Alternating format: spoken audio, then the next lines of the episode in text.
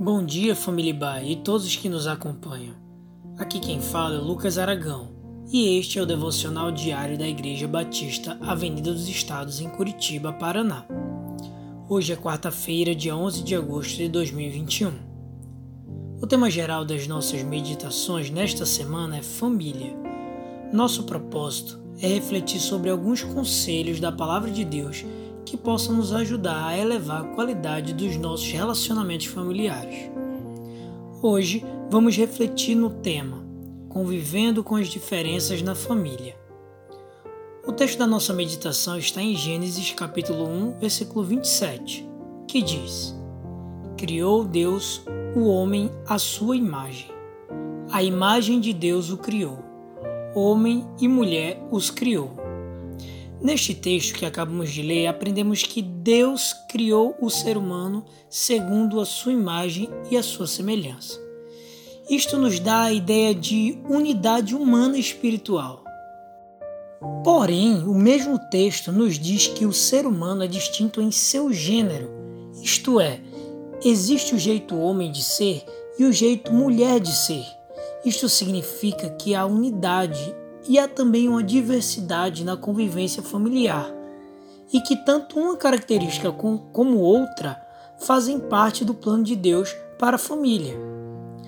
Com a entrada do pecado na vida, conforme Gênesis capítulo 3, as diferenças que antes tinham uma função de complementariedade agora são um problema ao convívio.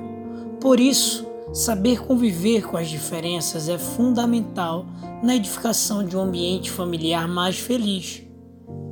Mesmo estando unidos pelos laços de sangue e de amor, cada um tem seu temperamento, um jeito de ser único, com suas preferências pessoais.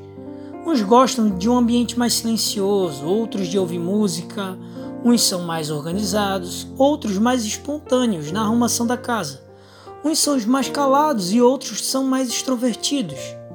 Naturalmente que essas diferenças geram conflitos e incomodam mutuamente.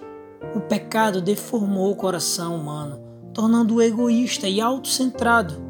Daí, conviver com pessoas diferentes, seja em que ambiente for, mesmo em família, se tornou um problema. De fato, o nosso problema não é que somos diferentes, mas sim que, por causa da inclinação do egoísmo em nossa natureza humana, nós reagimos de forma errada a essa diferença. Mas essas dissimetrias devem ser respeitadas e até valorizadas, pois fazem parte do projeto original de Deus para a criação. São elas que tornam a família o lugar ideal para as pessoas se desenvolverem. Reconhecer a importância das nossas diferenças nos livra do pecado da autossuficiência, nos mantém humilde e dependente uns dos outros. Que as nossas diferenças sejam como pontes, nos unindo cada vez na edificação de uma família feliz e abençoada, segundo os propósitos de Deus. Que Deus nos abençoe com sabedoria, boa tolerância e paciência em nosso convívio familiar.